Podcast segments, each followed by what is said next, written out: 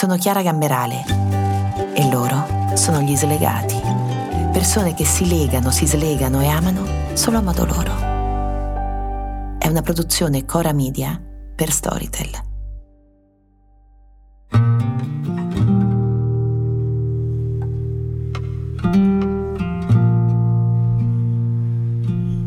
Fosse che eh, mi sono ritrovata spesso a chiedermi chi non ha facilità a legarsi con qualcuno e, e rimanerci da qualche parte nel suo fondo magico e perverso, non vuole legarsi anche perché non riesce a rinunciare alla lusinga del richiamo di, di, tutto il resto del mondo.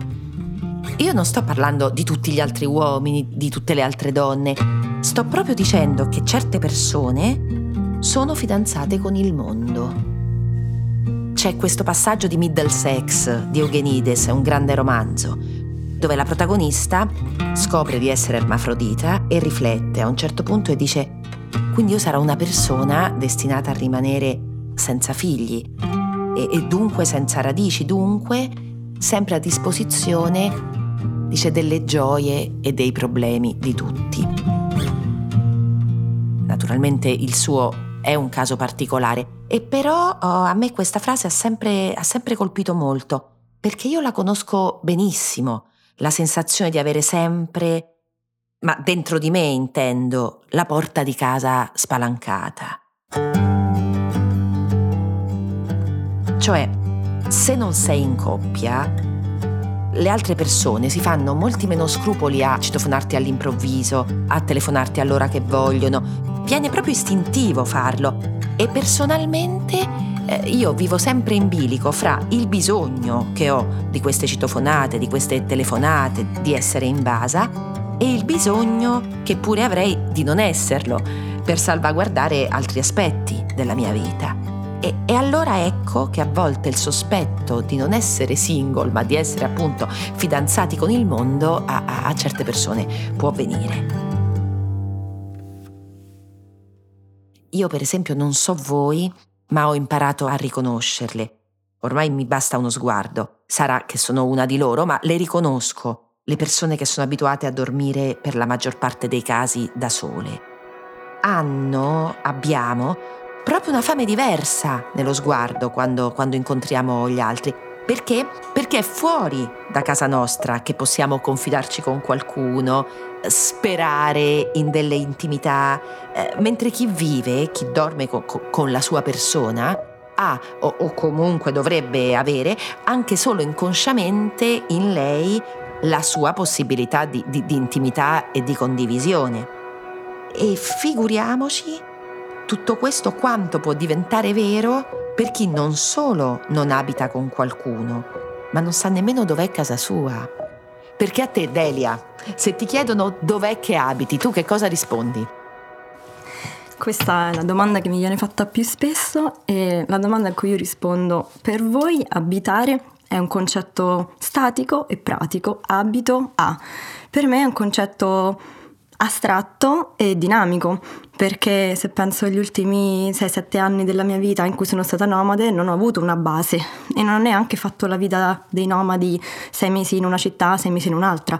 Io sono tornata l'altro ieri dopo 12 settimane in 12 paesi europei e questa è la mia media normale e sono stata in sei continenti, cioè tutti i continenti in questi cinque anni, non lo so, 53 paesi, cambiando tipo di alloggio ogni giorno, ogni due giorni, ma casa è dove poggio la testa, dove poggio lo zaino, dove poggio il computer, che può essere il, il seggiolino di, di un gate all'aeroporto, un ostello da 3 dollari in Cambogia, può essere lo yacht, la villa di qualche amico può essere tutto e quindi non posso rispondere abito in un posto, abito dentro di me e nel mondo, questo basta e avanza.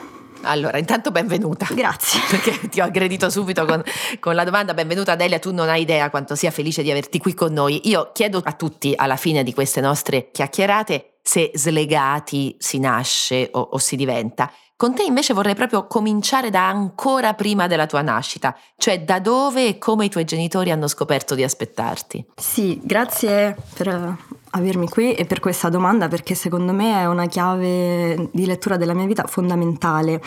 Um, alcuni diventano viaggiatori ma io lo sono nata, ce l'ho nel DNA e ora che ti racconterò non, non potrai non, non riconoscerlo perché mio padre, eh, che era italiano, di Anzio, eh, negli anni Ottanta era l'unico, penso, nella sua città ad avere un passaporto e ad usarlo. Lui dopo la scuola faceva dei lavoretti e poi prendeva e se ne andava in Sri Lanka, in Paraguay, in Giamaica, in India, da solo, quando non esistevano internet e cellulari. Mia nonna per settimane non sapeva che fine avesse fatto. Mia madre nata lo stesso anno, cresciuta in Germania da genitori viaggiatori, alpinisti, esploratori, abituata negli anni in cui ancora esistevano paesi, imperi che non ci sono più, a girare per mesi in macchina in terre sperdute. Quindi trovandosi, grazie al gemellaggio tra le loro città, italiana e tedesca, quando avevano 19 anni, io sono stata concepita per sbaglio prima di un loro viaggio di 4-5 mesi in Africa il problema è che mia madre l'ha scoperto di essere incinta di me per fare delle vaccinazioni, delle visite per il viaggio. Quindi non è stata una bellissima notizia per loro sapere di aspettare una figlia, di essere appunto in un eh, periodo delicato della gravidanza e quindi hanno annullato il viaggio. Um, sono nata con questa voglia di viaggiare ereditata da loro in una famiglia bilingue binazionale in cui uh, passavo uh, gli inverni in Italia, l'estate in Germania, costantemente esposta uh, a stimoli di, di, viaggio, di esplorazione, tanto um, in Italia e nel resto del mondo con, con, i miei, quanto in Germania e nel resto d'Europa con i miei nonni tedeschi. Quindi questo um, contesto familiare eh, che è lo stesso che hanno avuto anche anche mia sorella e mio fratello, ci ha resi mm, viaggiatori dalla nascita. Proprio dentro al sangue, l'altrove al posto del dove, no? Cioè il... E, e, e, poi succede a un certo punto che ci esplode il corpo, no? E arrivano davvero gli altri, ecco, quindi dall'infanzia si passa all'adolescenza. E a un adolescente che aveva ricevuto tutti gli stimoli che hai ricevuto tu nella tua infanzia, come faceva a bastare la vita di tutti i giorni? Cioè nel momento in cui appunto da questi viaggi tornavi a casa, ti, ti bastava? Come facevi a sopportare il giorno dopo giorno dopo giorno? Diciamo che durante l'adolescenza avevo iniziato sia a sentire il bisogno di evadere, di essere ribelle, sia mh, il bisogno di, di condividere, di, di dare di dare amore, di, di, riceverlo. Quindi sono stata, diciamo, fidanzata per tutto il liceo, ho avuto due storie e um, non potevo viaggiare da sola moltissimo perché non avevo chissà quanti soldi, ero, ero una, insomma, una, studentessa del liceo, però mi ricordo um, d'estate face- davo tante ripetizioni e poi con i soldi raccolti eh, iniziavo a fare i primi viaggi da sola e mi rendevo conto che quello che volevo dal mondo, la mia, la mia fame era maggiore di quella del, delle persone intorno a me, dei ragazzi intorno a me. Um, al tempo stesso ero molto più in grado rispetto adesso, proprio perché non avevo sperimentato così tanto, di accettare le persone e dedicarmi a, a delle relazioni. Questa cosa poi l'ho persa. Quindi adesso, adesso ci arriviamo uh, a vedere che cosa hai perso e che cosa hai guadagnato. Perché tu credi, sai, io anche mm, mia figlia ha quasi 5 anni e, e già viaggiamo molto in, insieme, siamo tornate da poco dal, da un viaggio in Africa e, e, c'è chi dice non si ricorderanno niente, i bambini che viaggiano tanto poi non si ricordano. Cosa rispondi tu a questo? Credi che sia così o che non sia solo la memoria, la forma che abbiamo per, perché nel frattempo si costruisca la persona che siamo? Il viaggio è il più grande regalo che puoi fare a tua figlia, il più grande insegnamento il viaggio crea proprio la, la neuroplasticità di questo bambino in formazione è fatta degli stimoli intorno. Io vedo bambini che viaggiano, che sono costretti ad aspettare ore da qualche parte e a giocare solo con della sabbia in, in qualche atollo. Sono bambini che sanno bastare a se stessi, che a volte non hanno eh, la possibilità di stare davanti al, al televisore, al, al, al tablet. Sono bambini che imparano a guardarsi intorno e a giocare con altri bambini di altri colori, culture, lingue lingue e quando arrivano ad un'età adolescenziale hanno già tutte le porte aperte, spalancate e libere dal condizionamento sociale che hanno i bambini, anche la pressione, anche tutti questi dis- disturbi. Le paure. Le paure dell'altro, del diverso. Questa è la, la cosa più grande che si, fare, che si possa fare per un figlio, è farlo viaggiare. Quindi fai bene. Sì, no, anch'io sono d'accordo. Poi, eh, allora, poi questa bambina viaggiatrice diventa adolescente, prova ad avere le sue relazioni, anzi ci riesce, poi si iscrive all'università. In che facoltà ti iscrivi? Mi iscrivo alla facoltà di lingue per l'interpretariato e la traduzione e ho fatto a Roma i primi due anni e il terzo anno ehm, ho fatto l'Erasmus a Monaco e poi due anni di specializzazione ho fatto un master in traduzione medica in Germania a Heidelberg. Pensavo magari sarei diventata un interprete per qualche istituzione, però al tempo stesso tutti questi anni sono stati accompagnati dalla mia più importante relazione, quindi poi è cambiato tutto di nuovo da quando ho iniziato all'università. Sì, perché infatti più o meno in questi, in questi stessi anni tu conosci M, lo chiameremo così, tu conosci M puntato. Che tipo di relazione era? Simile alle prime due che avevi avuto? No, no, adesso era una relazione dell'età adulta, perché prima ero, ero, una liceale, insomma, non, non, le conto come. Cioè, questa è una relazione in cui abbiamo convissuto, abbiamo vissuto a distanza, abbiamo eh, viaggiato, pianto. Cioè, è stata una relazione di persone adulte. Al tempo stesso, però, ero, ero anche piccola e non avevo ancora capito chi fossi. Ci siamo dati tanto e fatto molto l'uno per l'altro, ma mh, mm, con il senno di poi mi rendo conto che eravamo diversi, non eravamo compatibili e io ero destinata ad altro. Avevo... Perché lui che modello di relazione ti proponeva? Ah, il modello tradizionale che c'è, che c'è, qui di Rema, che c'è in tutto il mondo, e però il, il problema è il, la differenza caratteriale. Io sono sempre stata una persona estroversa, espansiva, esuberante, edonista, tutte le che ti vengono in mente. E lui è, è l'opposto. E... è una persona un po' più introversa, molto... Um... Che lettera gli mettiamo a lui? Non lo so. La U. Eh, no. Quello che mi, viene, che mi viene, insomma, in mente è il giorno e la notte, non, non, potevamo essere compatibili perché quello che... Cioè come a dire che per te anche la coppia poteva essere un'occasione per andare verso il mondo, mentre invece per lui, come molte persone poi, eh, perché dipende solo dai fisici emotivi, mica è una colpa. Chiedere all'amore di più un rifugio dal mondo, no? Sì, sì, sì, sì, sì. A me piaceva anche questo, questo rifugio dal mondo. In tedesco c'è la parola Zweisamkeit che significa la solitudine in due. Bello. Che era un, un concetto romantico, nessuno ci può capire, abbiamo i nostri discorsi filosofici, abbiamo il nostro micromondo, il nostro gatto, tutto.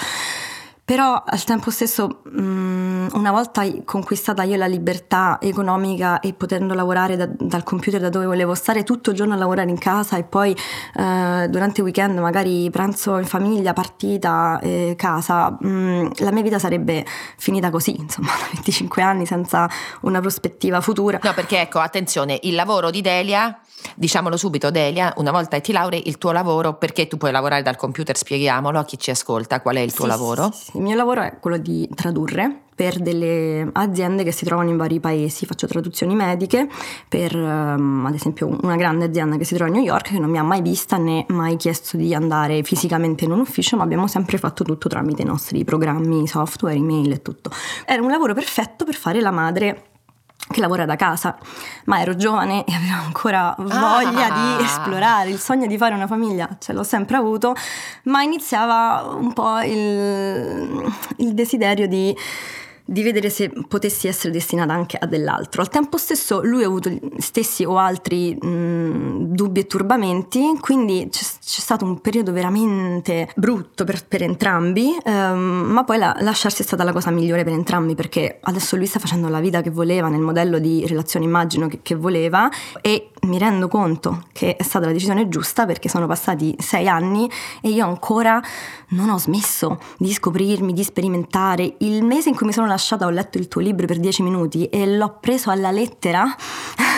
Ho fatto di tutto e anzi questo è il mio mantra di vita, perché non provare ogni giorno una cosa nuova, ogni giorno un posto nuovo, parlare con una persona nuova, è una specie di dipendenza. Eh lo so, ma infatti noi rischiamo di somigliarci un po' troppo, Delia, adesso poi ci arriviamo, senti, ma, ma tu quanto ci hai messo? Perché certo avevate ecco, due fisici emotivi diversi, chiedevate cose diverse allo stare insieme, però senza dubbio tu stessa l'hai detto, il suo modello era più tradizionale e quanto ci hai messo per realizzare che non era una colpa se quel modello uh, semplicemente non andava bene per te?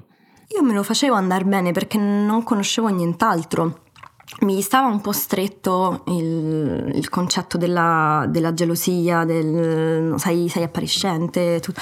ma mh, mm, è giusto che ognuno viva secondo i suoi principi. Io non, non voglio mh, mm, giudicare, colpevolizzare nessuno, semplicemente io non conoscevo me stessa e stavo cercando di adattarmi ad una cornice che non era la mia, quindi ho fatto anch'io de- del male in questa relazione. No, non è che esiste giusto o sbagliato, esiste giusto per me. E tu cominci a mettere a fuoco la persona che sei e quindi quello che chiedi alle altre persone a Berlino, giusto perché voi vi lasciate e tu parti per il Sudafrica e poi a, a Berlino, che è che è una tappa importante per la formazione della tua persona. Sì, subito dopo la rottura ho iniziato a, mm, a sperimentare questa vita da nomade digitale, portandomi il computer in, in tutta Europa. In questo viaggio ho capito non, ho, non solo non ho bisogno della protezione di un uomo, di nessuno, ma questo mio senso di responsabilità, di adattamento, di eh, sicurezza acquisita in me stessa è esattamente quello che ci vuole non solo per superare una relazione, ma per iniziare una relazione sana amorevole con noi stessi, perché quando usciamo da relazione sì, ci colpevolizziamo, ci sentiamo un fallimento e ci sentiamo anche la metà di qualcosa, quel, quell'altra metà ora non c'è più, dove sarà l'altra mia metà? No, l'altra mia metà è dentro di me, non l'ho ancora scoperta. Quando scopriamo di essere interi non ci fa più paura nulla, quindi in quel viaggio ho capito che non avrei più smesso. E um, mi chiama un'amica da Berlino, mi propone di vivere con lei qualche settimana nella sua casa, io non avevo molto idea di questa città, non mi sentivo neanche giovane abbastanza e cool abbastanza per andare lì, mi trasferisco lì in pieno inverno senza conoscere nessuno, tempo pochi giorni cercando contatti che avevo ritrovato tramite Facebook, cerco di fare delle amicizie e con il mio essere espansiva e dei gemelli eh, inizio mh, 3.000 gruppi e comitive diverse, esploro la città ed esploro quello che non si vede della città. Inizio per la prima volta nella mia vita a uscire di notte, andare in, in, in tutti i club, nelle subculture, la scena techno, la scena trasgressiva. È stata la mia trasformazione o forse il mio riconoscermi eh, il mio darmi la possibilità di vivere quello che avrei sempre voluto fare ma non ho mai potuto fare. E Berlino è stato un punto di svolta nel, nella mia crescita psicologica e, e, sociale perché lì ho conosciuto le persone che sono diventate mh, i miei migliori amici, la mia migliore amica che è per me come se fosse la mia anima gemella, come se fosse la mia partner e, e loro per mano mi hanno portato in questi mondi e questo mh, per me che venivo da, da, Anzio, che venivo da, insomma ero quasi una casalinga, è stato un, uno shock positivo e irreversibile perché io adesso sono quella persona lì. E hai cominciato questa vita da nomade digitale. Quindi quanti anni fa erano? Da quanti anni che fai la vita che fai? Da metà 2016. Non ti è mai capitato di rimandare una partenza che avevi programmato perché magari da qualche parte incontri una persona che, eh, che ti chiede di fermarti, anche magari senza chiedertelo perché state bene insieme? Non, non, non ti è mai capitato? Allora, in questi anni la persona di riferimento ero io e l'amore per questa libertà conquistata era molto maggiore rispetto al, all'infatuazione che potessi avere per, per, qualcuno, quindi io non cambiavo i miei piani, al massimo mi hanno raggiunto, seguito per un po', poi magari cercavano di concretizzare la cosa, io dicevo no guarda io non, non ci vengo con te a vivere in Svizzera, mi dispiace, io continuo e quindi eh, se ne andavano oppure non ci provavano nemmeno ad iniziare una cosa con me, proprio mi frenzonavano dall'inizio perché sapevano che, che ero uno spirito libero e io non, tuttora non cambio il mio piano e se qualcuno vuole unirsi si unisce ma eh, se vado io da qualcuno è perché ho altri progetti in quel posto e comunque voglio andare in quel posto. L'ho visto un po' con mia madre che si è trasferita ad Anzio della Germania per una persona ma eh, fuori contesto, fuori tutto per lei e io non farei mai una scelta del genere. Ma senti, ci racconti appunto che ne so, un anno della tua vita. Mm, il 2018 è stata la prima volta che ho preso un biglietto di sola andata per l'Asia da sola e da lì ho fatto 10 paesi circa in 5-6 mesi e, e, lì ho fatto le più grandi eh, esperienze nel mondo da sola. Però aspetta calma, allora, qual è stato il primo paese che sei andata? Tu dal 2018 sei partita? Con che cosa hai cominciato? Sono arrivata nel nord della Thailandia dove tra l'altro ho partecipato ad un congresso per nomadi digitali perché all'epoca questa cosa era una novità e, e, poi ho fatto tutto il giro della Thailandia, del Laos, del Vietnam, della Cambogia, sono stata a Singapore, Indonesia, Filippine, Giappone, ho fatto di tutto scegliendo giorno dopo giorno spostamenti, ostelli, quello che è. Poi mi ha raggiunto mia sorella per dieci giorni, poi mi ha raggiunto la mia migliore amica, abbiamo fatto varie isole insieme, delle, delle cose epiche, incredibili. E, questo è stato il, il, primo. Sempre col tuo computerino, quindi sempre lavorando, sì. sempre garantendoti il. La... All'epoca Mm, non c'erano molte persone che lavoravano dal computer, mm, soprattutto mm, in un ostello, in un aeroporto. Adesso tutti, grazie alla pandemia, qualcuno ha iniziato a poter viaggiare di più. E, però, no, e questi ultimi sei mesi, ad esempio, o questo, questo ultimo 2022 è iniziato, ehm, cioè Capodanno a casa con il Covid, parto per andare un attimo a salutare amici e parenti in mezza Europa e mh, volo, i, volo, a Panama e sto tre mesi ad esplorare poi via terra tutto il Centro America. Guatemala, Nicaragua, Belize, Messico. Ho fatto anche lì solita, il mio to- solito tour de force da sola e anche lì eh, mi ha raggiunto mia sorella eh, a Panama e Costa Rica per qualche giorno, mio fratello mi ha raggiunto in Messico e poi tutto il resto fatto da sola, sempre conoscendo persone, ritrovando vecchi amici, è un po' mm, cioè il mondo è come se fosse il mio giardino, cioè, esco in pantofole, non... poi per esempio un viaggio di 16 ore in pullman dal, dal, Gua... cos'è? dal Guatemala a Nicaragua attraversando l'Honduras con, senza aria condizionata, attraversando sei frontiere, perché c'è la frontiera di uscita e la frontiera di entrata. Una cosa infinita. Però, vabbè, lo fai. Vai in Europa e le amiche ti dicono: No, io non prendo un pullman per tre ore. Dico, come non prendi un pullman per tre ore? Eh, ma chi c'è? Che ce la faccio tre ore? Ma tu ricevi tante critiche per come vivi? Non... No, ricevo mm, più che altro commenti come, ah no, io non, non, so come fai, non ce la farei, io ho bisogno della mia base, della mia palestra, della mia cucina, della mia macchina, del mio gatto, delle mie piante, io no, non potrei non avere una base e questo lo capisco. Nel 2019 tu ci hai provato a fermarti. È stato un po' un anno zero per te il 2019. Quando mi hai chiesto se cambio piani per qualcuno, ti dico no, ma li cambio per la mia famiglia. Nel 2019 io avevo già, eh, no, nel 2018, eh, tornata dall'Asia, tutto il giro dell'Europa, eccetera, avevo già lo zaino pronto per andare in Brasile e farmi tutto il giro del Sud America ed essere raggiunta in Patagonia dai miei fratelli e da mio padre per le feste. E quello è stato l'anno zero appunto perché mio padre ha, ha, scoperto di avere un tumore, io non sono partita ovviamente e sono stata lì durante la sua mh, mm, malattia e poi all'inizio dell'anno successivo è venuto a mancare e io ho, eh, sono rimasta ancora perché per me era importante stare con la mia famiglia. Lui era un po' quasi geloso del, del mio lavoro perché avrebbe voluto mh, mm, lavorare viaggiando anche lui. Quindi lui mi diceva: Ma da cosa stai scappando? Ma datti una calmata, ma in realtà era, era invidioso e mi supportava. E se partivo per sei mesi mi dava una pacca sulla spalla e diceva: Divertiti con moderazione.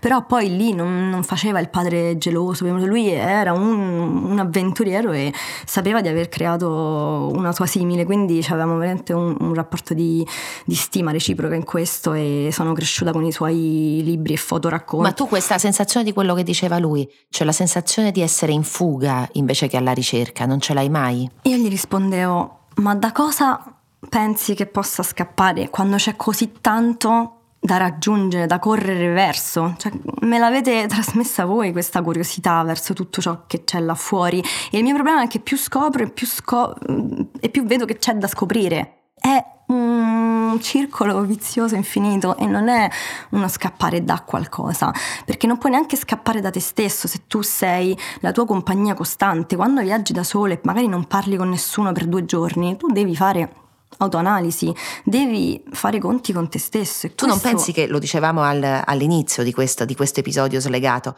che banalmente una persona sola, cioè la vita perderebbe questa intensità, mm, avrebbe un altro, un ritmo che forse non potresti sostenere. Questa è una domanda cruciale che mi faccio anche da sola ultimamente perché sto sentendo la necessità di connessioni emotive un po' più profonde. Tutti questi anni da sola, benissimo così, adesso mi rendo conto che avere un, una persona di riferimento mh, mm, con cui condividere, più che altro per dare, perché mh, mm, questa vita così gioiosa mi riempie di, eh, di, amore e questo amore lo voglio anche dare a qualcuno, non solo a me stessa, però mh, mm, tutto ciò che io ho da dare poi magari lo, lo, me lo aspetto quindi quando qualcuno non si comporta, non mi tratta come io tratto me stessa, ma a meno, dico ciao, a questo punto sto da sola, sono una compagnia migliore, non, non, ho bisogno di te. E questo spaventa le persone perché vedono che tu non hai bisogno di loro. Oppure hai delle aspettative troppo elevate, oppure li paragoni a 3.000 altre persone che hai conosciuto e vorresti fare un Frankenstein di, di, di tutte le caratteristiche che ti sono piaciute. Quindi vorrei, c'è anche una parte romantica in me che sogna l'anima gemella. Dall'altro lato devo essere forse realista e dire non puoi proiettare tutte queste queste eh, aspettative su una sola persona, allora che cosa fai? Ti metti con la tua migliore amica che è la scelta più mh, mm, facile, però poi non c'è la sfida, cioè io già lo so che sarebbe tutto perfetto, quindi non... Ma voi avevate avuto una relazione con la tua amica? Ma sì, ma Avevate siamo, avuto una relazione sì, ma siamo, con... siamo, anime gemelle, cioè, cioè, condividiamo tutto, ma lei come me dice proviamo a dare agli uomini una chance prima di chiudere completamente il capitolo. no, però sai cosa mi colpisce moltissimo mentre ti ascoltavo? Per esempio, io sono una persona che riesce a stare, eh, io adesso ho una, ho una, bambina che mi lega, ecco, usiamola questa parola incandescente, che mi lega alla, alla città dove abitiamo, che, che, è Roma, perché appunto sta cominciando la scuola, fa l'ultimo anno di materna, e però io... Eh, riesco a stare dove sto, a essere banalmente felice solo quando viaggio, quindi ti capisco molto bene perché quello che, per esempio, proprio quest'estate, sai quante persone mi dicevano: Ma non hai paura a viaggiare da sola per l'Africa con una bambina? E io pensavo, pensate che mi fa paura l'idea di tornare a casa, del giorno dopo giorno, di accompagnare di sempre la stessa strada, no? Perché ci sono persone fatte così, perché quello che mi colpisce di te è che magari ci sono moltissime persone che non sanno stare dove stanno, tanto più adesso, no? con tutte le ideali, non reali evasioni che ci offrono i social network, no? e che quindi nascono, muoiono, vivono sempre nella stessa città, nello stesso posto, eh, si radicano. Tu, dandoti la possibilità di cambiare sempre, poi però riesci a stare sempre dove stai, mi sembra. Hai colto il punto. Quando mi dicono ma che ci vuole coraggio a fare quello che fai, io rispondo sempre ma ci vuole coraggio a non farlo. A... La prima cosa che ho fatto ieri è stata organizzarmi i prossimi altri 25 giorni in altri 5 paesi, giusto per salutare di nuovo. Eh, facci sognare, facci sognare. No, sì. ma è, follia. Poi, giusto un salutino, sì, facci sognare. Ma non Deli. solo eh. dico di sì a tutti gli inviti, ma poi voglio anche le connessioni più economiche e quindi mi, fa... mi invento degli scali. Dei dei, dei, bus notturni, conoscendo la geografia, le persone che mi ospitano, i segreti per com- co- prenotare, praticamente passo una giornata e mi prenoto 25 giorni in giro per l'Europa, in quattro paesi, eh, di tutto e ho speso 100 euro. Ma figurati. Quindi è come se fosse un gioco, una sfida, una, una challenge.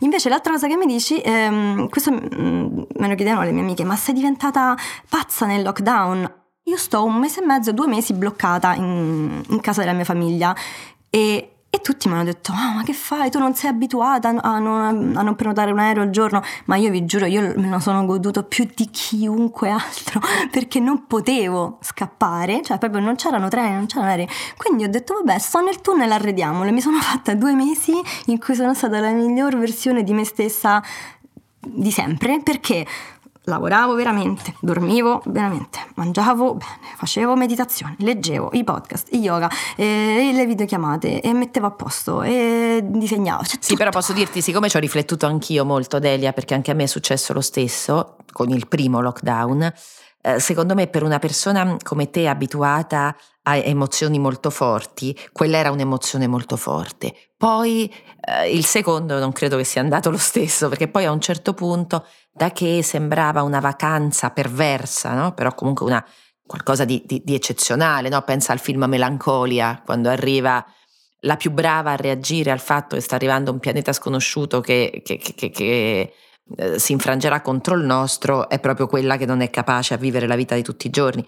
Quindi secondo me poi a un certo punto la pandemia da un'esperienza, diciamo così, esotica, perversamente esotica, è diventato un richiamo proprio alla tua vita e da lì le cose si sono fatte un po' più, più complicate, però capisco quello che tu racconti. Avrei mille domande e te le farò, però l'ultima invece di questa nostra chiacchierata è chiudi gli occhi e dimmi un posto, cioè il posto dove di tutti quelli che hai visto il posto dove in quel momento, un momento di che se tu chiudi gli occhi dici ecco quella è, è, io lì ero proprio io, lì stavo proprio, ho sentito il mondo e ho sentito me stessa, scegli un posto. Non te lo aspetterai mai, ma io ho trovato il mio posto. è l'ultimo posto in cui avrei voluto andare perché non avevo mai sentito cose positive. Io ho trovato me stessa a Tenerife perché sto a due passi da, dalla mia famiglia, dall'Europa e sto in mezzo ai canyon, ai vulcani, alle spiagge, al, alla mia apnea, al, al kitesurf, a tutte le attività che faccio all'aperto con persone che par- mi parlano in cinque lingue diverse ogni giorno, con la mia temperatura ideale tutto l'anno e con qualsiasi tipo di paesaggio portata di mano. Io quando sto lì, e quando mi sono innamorata quattro volte in un anno, poi mi sono accorta che ero innamorata della mia vita e del posto, non delle persone, ma è il posto in cui io penso di poter avere l'unica base, anche se non stare lì tutto l'anno, però l'unico posto in cui io mi sento completamente appagata, che se bombardassero gli aeroporti mm, non avrei problemi a stare lì all'infinito. Allora Delia, io proprio ti ringrazio di aver fatto tappa qui con noi e come fosse un amuleto verso, verso, la prossima tappa, ma soprattutto verso la prossima tappa, dato quello che ci hai detto dentro di te, Karen Blixen.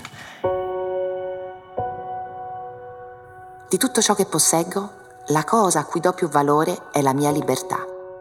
L'ho pagata con il mio essere priva di legami.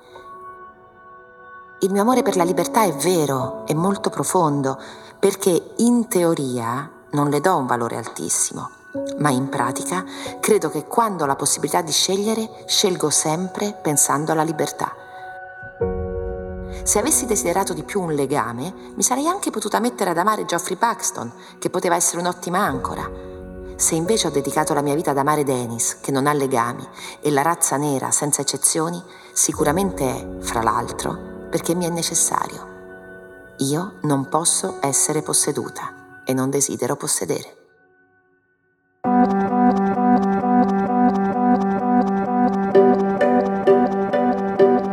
La seconda stagione degli Slegati è una produzione di Cora Media per Storytel. È scritta con la collaborazione di Elisa Del Mese. La cura editoriale è di Sabrina Tinelli. La produzione esecutiva di Ilaria Celeghin. Il sound design e la sigla sono di Luca Micheli. La post-produzione è di Mattia Liciotti. La finalizzazione è di Guido Bertolotti. L'editing e la redazione sono di Francesca Abruzzese. I fonici di presa diretta sono Michele Boreggi e Matteo Miavaldi.